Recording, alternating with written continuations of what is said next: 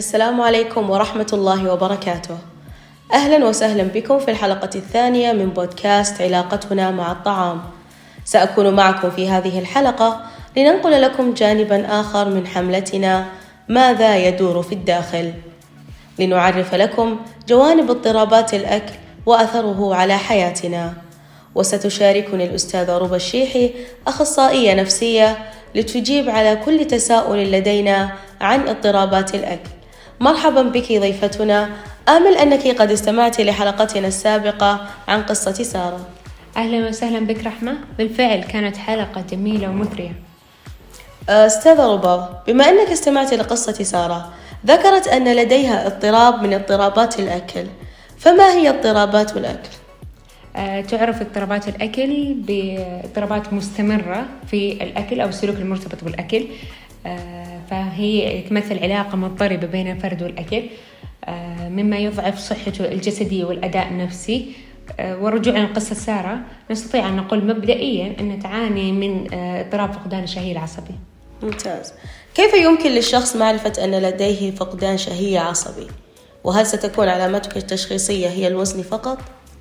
اضطراب فقدان الشهية له عدد من الأعراض التشخيصية كفقدان الوزن فقدان الوزن ممكن يفقد تقريبا خمسة وعشرين بالمية من وزنه أو من كتلة الجسم لديه. برضو من أحد الأعراض النظرة المشوهة للجسم فيعتقد أنه أسمن مما يبدو. وبرضو في سلوكيات التعويضية كالتقيؤ أو الملينات وتناولها يعني. وفي الرياضة القاسية. فكل الأعراض هذولي ضرورية للتشخيص. فليس كل فقدان وزن يعني فقدان شهية عصبية. تمام. إذا رجعنا لقصة سارة ذكرت في قصتها أن بدايتها كانت عبارة عن كتاب قرأت فولد لديها ذلك الفهم الخاطئ عن الأكل. أيضا بالإضافة لمرورها ببعض الضغوطات. فهل هذا هو سبب معاناتها أم أن هناك أسباب أخرى؟ صعب جدا يكون السبب الرئيسي لاضطرابه فقدان فقدان الشهية هو قراءة كتاب. فلو فرضنا أنه قراءة أي كتاب يعني إصابتك بالاضطراب في الجميع آه، في الغالب يعانون من آه، جميع أنواع الاضطرابات. لكن من الممكن أن يكون الكتاب استدعى اهتمامه آه، نظرا لرؤية نموذج عائلي يعاني من اضطرابات أكل أو في أسباب أخرى كاضطرابات تكيفية أو مشاكل تكيفية.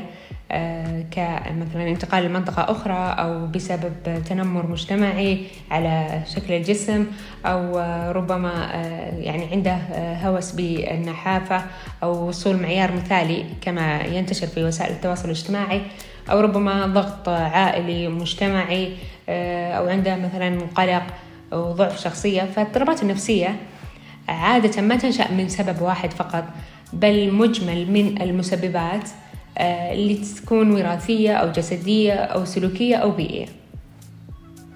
آه، من هي الفئة الأكثر تعرض لهذه الاضطرابات؟ ومتى تبدأ هذه اضطرابات الأكل؟ آه، غالبا تحدث اضطرابات الأكل بسن المراهقة والشباب لكن ممكن يحدث بأعمار مختلفة. كأحد أنواع اضطرابات الأكل هو اضطراب بيكا وهو يبدأ في الطفولة بالنسبة لمتى يبدأ؟ فما في سبب معين يحدد لك متى يبدأ بالضبط. آه، لكن في أسباب يعني تدلك إنه خلاص بدأ زي التركيز المفرط آه، بالوزن. آه، ومحاولة التحكم بالوزن والأكل. وحيث إنه ياخذ وجبات يعني يحاول يحافظ على وجباته. برضو تشوه صورة الجسم.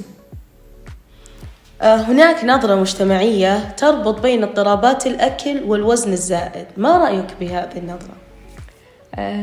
أنا أعتبرها نظرة خاطئة واستشهد على ذلك قصة سارة يعني.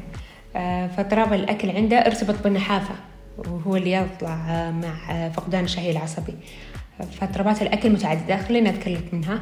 زي فقدان الشهية العصبي آه هنا يصير عندهم نحافة صورة مشوهة عن الجسم آه سلوكيات آه تعويضية كما ذكرنا سابقا. برضو النوع الثاني هو شره المرض العصبي. هنا يمرون بدائرة يعني من الإضطراب بحيث أنه يبدأون بفترات أكل مستمرة يكونوا ما يقدرون يتحكمون فيها. ينتقلون بعد لمرحلة الشعور بالذنب وتأنيب الضمير آه، على كمية الطعام. بعد كذا يحاولون يتخلصون من الأكل بالسلوكيات التعويضية اللي سبق ذكرناها كتقيؤ أكرمكم الله أو المسهلات أو ممارسة رياضة قاسية وكذا.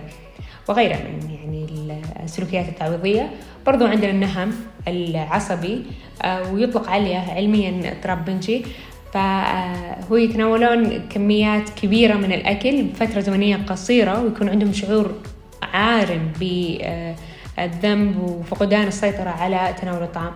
برضو في أنواع ثانية هي تكون أقل شهرة من الأنواع الثلاثة اللي ذكرتها زي اضطراب الأكل الاجتراري أو اضطراب الأكل التجنبي.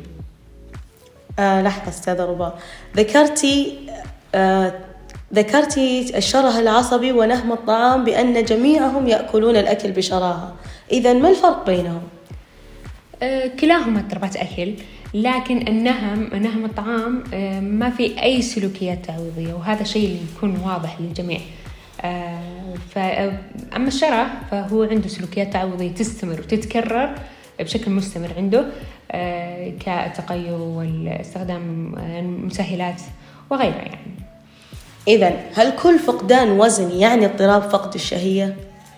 اضطراب فقدان الشهية له أعراض تشخيصية محددة كما ذكرتها سابقا ومن المستحيل أنه نعلق كل فقدان شهية باضطراب فقدان الشهية العصبي فممكن يعني نفقد الوزن لأمراض جسدية كثيرة ومتعددة كمثلا النشاط الغدة أو الغدد الصماء بشكل عام أو خمولة أو ربما مرض السكري وغيرها من المسببات الجسدية طيب كيف تتأثر حياتنا باضطرابات الطعام؟ اضطرابات الطعام ما تأثر فقط على صحة الفرد النفسية كما ذكرنا أنه يكون تركيزه الدائم على الأكل والوجبات والوزن ويكون عنده قلق مستمر تجاه السمنة أو الخوف من تغير شكل الجسم برضو يكون عنده الآثار جسدية تكون واضحة وتأثر على صحة الفرد كالدوخة صعوبات الجهاز التنفسي وصعوبة التنفس برضو وعند النساء عندهم تأخر في الدورة.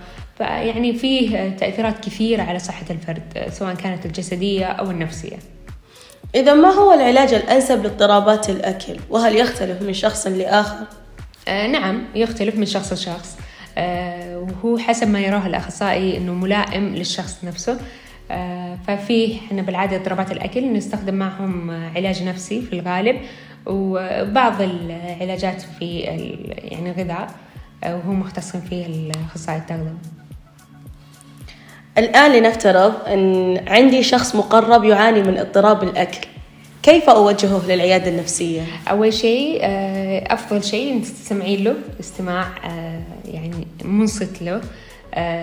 فيكون يحس أنك أنت شخص قريب له. فتبدين بعد الاستماع تقدمي له الدعم والتشجيع ما تلومينه بشكل مستمر وتجنبي انك تلقين محاضرات لأنه هنا بيحس إنك أنت قاعدة تبعدين عنه. ينفر منك. ممكن يؤدي نفس السلوك بس من وراك. حاول تبعدين عن التحذير لأنه كل هذول كلها أشياء تنفر منه. حاولي إنه أنت توجهينه لأخصائي نفسي بحيث إنه الأول إنك تختارين الطبيب تحجزين موعد تقولي له إنه أنا بجي معك للعيادة يعني تقدمين له كافة الخدمات عشان يروح للعيادة بيسر وسهولة جميل جميل جدا. أسعدك الله أستاذة ربا. تكلمنا معا عن أغلب جوانب اضطرابات الأكل ولا بد أن هناك جوانب أخرى لم نتطرق لها. ولذلك مستمعين إذا كان لديكم أي تساؤلات تودون أن تطرحونها فشاركونا فيها عبر أحد حسابات الجمعية للتواصل. شاكرين لكم حسن استماعكم وشاكرين أيضا لك أستاذة ربا وانتظرونا أيضا في حلقة قادمة للإجابة على كل تساؤلاتكم.